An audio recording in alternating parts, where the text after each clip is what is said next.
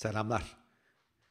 Bugün sizlerden sıkça gelen bir soruyu yanıtlamak istiyorum. Ee, bu özellikle beyaz yakalılar için özgürlük yolu videosunu yayınladıktan sonra e, sık aldığım sorulardan bir tanesi hocam ne iş yapmalıyız biz hangi işe girişmeliyiz?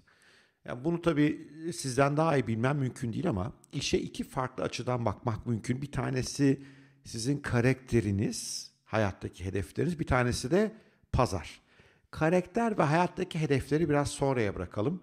Ama gelin bugün e, iyi bir iş fırsatı yakalayıp yakalamadığınızı pazar tarafından bakarak gelelim. Çünkü ne fikriniz olursa olsun ve ne kadar iyi çalışırsanız çalışın, eğer e, seçtiğiniz pazar, seçtiğiniz müşteri kitlesi doğru bir kitle değilse başarısız olacağınız yüzde yüz.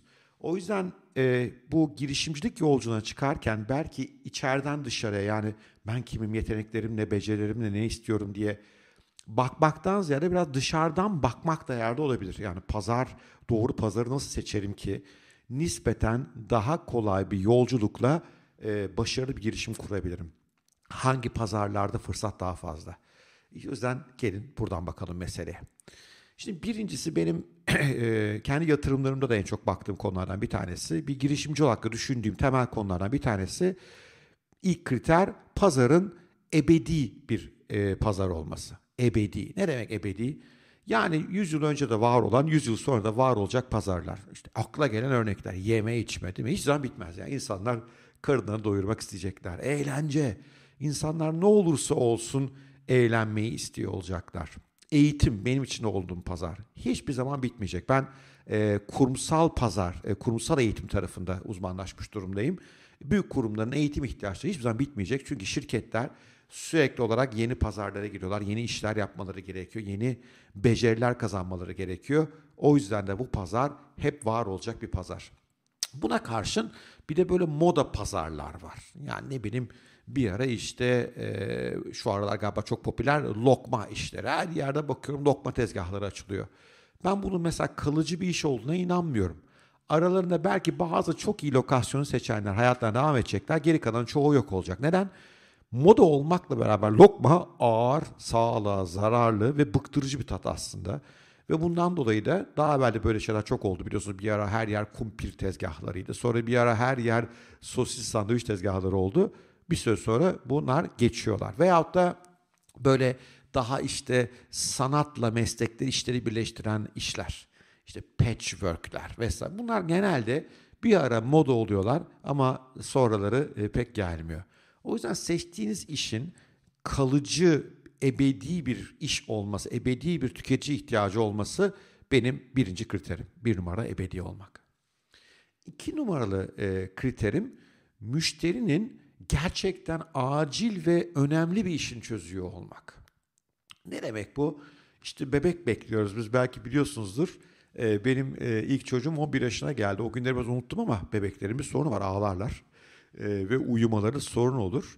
Mesela ben eminim bebeğimiz doğduktan sonra bu ağlama ve uykusuzluk günleri başladığında bebeğin ağlamasını giderecek, onun uyku düzenini sağlayacak bir şeye her türlü parayı kaynağı harcamaya hazır olurum. Yani o sıralar müşterilerinizin ne zorluyorsa hayatlarında, ne onları tüketiyorsa, yoruyorsa orada onlara bir çözüm getiriyor olmak hakikaten işe yarar. O yüzden müşterimin büyük derdi ne, büyük ihtiyacı ne, ona acı veren ve para ödeyeceği, çok çabuk razı olacağı şey nedir'e yatırım yapıyor olmak genellikle daha karlı sonuçlar üretebiliyor. O nedenle e, çok e, güzel ve yüce meslekler olmalarına rağmen e, müzik hocaları mesela bu evlere gelip gelen ders veren müzik hocaları çoğu zaman pek iyi para kazanamıyorlar.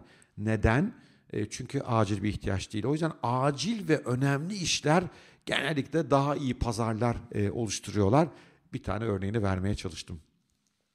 Üçüncü bir iyi pazar, iyi bir pazar, tüketici hevesinin yüksek olduğu pazarlar. Tüketicinin para harcama hevesinin yüksek olduğu pazarlar. Gide bebekten örnek vereyim. Yakın zamanda yaşayacağız inşallah. Dün bir e, mağazaya gittim. Bebek ürünleri satıyor. Şimdi ismini vermeyeyim ama muazzam mağaza. Yani inanılmaz çeşit var falan. Saatlerce çıkamadık. İnsanlar bazı durumlarda para harcamaya çok hevesli oluyorlar.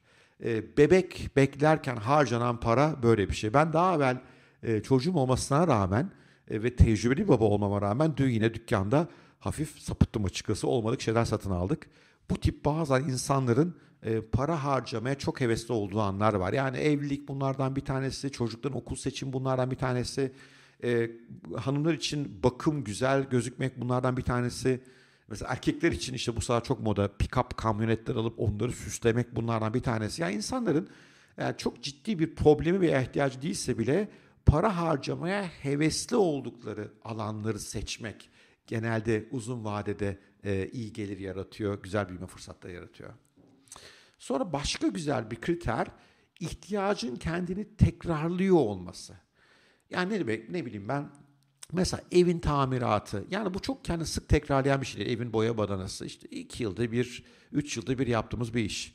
Ve pek çoğunuz o iki üç yılda belki badanacınızı unutmuş oluyorsunuz. Yani o zavallı badanacı size mükemmel bir hizmet de verse bir dahaki sefere kadar onu unutmuş oluyorsunuz. Ve o mükemmel hizmeti vermekten dolayı sizi uzun vadeli müşteri olarak elde tutma şansı az. Ve zaten 3 yıl beklemesi gerekiyor ki size bir daha bir iş yapıyor olsun.